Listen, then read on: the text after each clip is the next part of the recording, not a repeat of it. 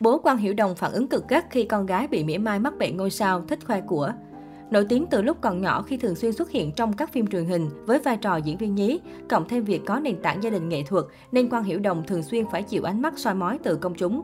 Không ít người còn cho rằng Quang Hiểu Đồng diễn xuất quá bình thường, chỉ có ưu điểm là đẹp và gia đình bề thế.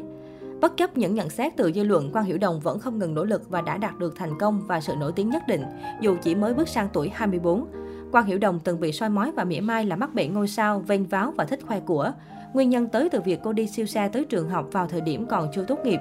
Đối với những điều này, Quang Hiểu Đồng lựa chọn việc giữ im lặng và không phản ứng gì cả. Tuy nhiên, bố Quang Hiểu Đồng, Quang Thiếu Tăng, một nghệ sĩ sân khấu chuyên nghiệp đã lên tiếng khi thấy con gái bị chỉ trích. Theo Quang Thiếu Tăng, ông luôn cảm thấy tự hào vì có một cô con gái ưu tú như Quang Hiểu Đồng. Mua siêu xe cũng không hỏi xin bố mẹ ruột đồng nào cả, tất cả đều dựa vào sự chăm chỉ của bản thân mà có được.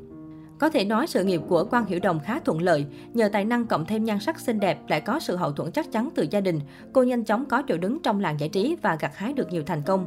Khán giả không chỉ biết đến Quang Hiểu Đồng với vai trò là nữ diễn viên tài năng, mà còn được biết đến như con gái quốc dân hay tứ tiểu hoa đáng thế hệ chiến ích Tuy cùng xuất thân trong một gia đình, nhưng chị gái cùng cha khác mẹ của Quang Hiểu Đồng là Quang Hiểu Đan lại có cuộc sống khác xa em gái mình. Trong khi Quang Hiểu Đồng với ngoại hình xinh đẹp xuất thần, được bố mẹ tập trung dồn mọi tiềm lực giúp cô phát triển như một ngôi sao, thì người chị gái lại quá khác biệt.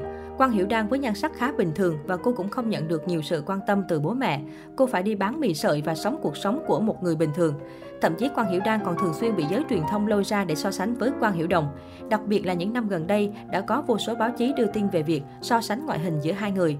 Trong đó, đa số các bài báo ca ngợi nhan sắc xinh đẹp của Quang Hiểu Đồng và hạ thấp người chị Quang Hiểu Đan. Xung quanh sự đối lập này, cư dân mạng cũng phải thốt lên, quả đúng là nhan sắc quyết định số phận. Không chỉ có vậy, còn có thông tin cho rằng Quang Hiểu Đan đã qua đời. Cụ thể, một cư dân mạng tự nhận là bạn thân của Quang Hiểu Đan đã đăng bài cáo phó lên mạng. Người này cho biết Quang Hiểu Đan đã mất ngày 20 tháng 1 năm 2016. Tuy nhiên, thông tin này chưa được xác nhận. Do gia đình của Quang Hiểu Đồng chưa đưa ra tuyên bố chính xác, nên việc Quang Hiểu Đan có chết hay không đã trở thành một ẩn số. Vào năm 2019, một người tự xưng là bạn của Quang Hiểu Đan đã báo tin rằng Quang Hiểu Đan đã qua đời.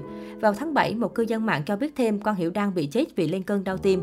Sự việc tiếp tục lên cao và gây ồn ào trên mạng. Tuy nhiên, gia đình Quang Hiểu Đồng chưa bao giờ giải thích với công chúng về điều đó. Nếu người thân của họ qua đời vì tin đồn thất thiệt, thông thường họ sẽ rất tức giận và sẽ xua tan tin đồn ngay.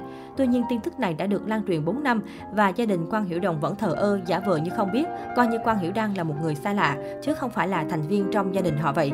Sau đó, một số cư dân mạng phát hiện ra rằng gia đình Quang Hiểu Đồng không những không làm rõ tin đồn trên mà còn xóa bỏ tư cách cổ đông của Quang Hiểu Đan. Ngoài ra, trong thời gian dính tin đồn này, gia đình Quang Hiểu Đồng đã thay thế người đại diện pháp lý của công ty bằng Lý Quân và gạch tên Quang Hiểu Đan cùng hai người bạn cũ của cô ấy trong danh sách cổ đông. Vài năm trở lại đây, Quang Hiểu Đan dường như bốc hơi ngoài đời thực và sự thật vẫn là một ẩn số. Hy vọng rằng gia đình quan Hiểu Đồng có thể lên tiếng giải thích càng sớm càng tốt nhằm ngăn chặn những tin đồn thất thiệt không hay, cũng như bị mọi người chỉ trích là lạnh lùng và tàn nhẫn, phân biệt đối xử giữa hai người con gái.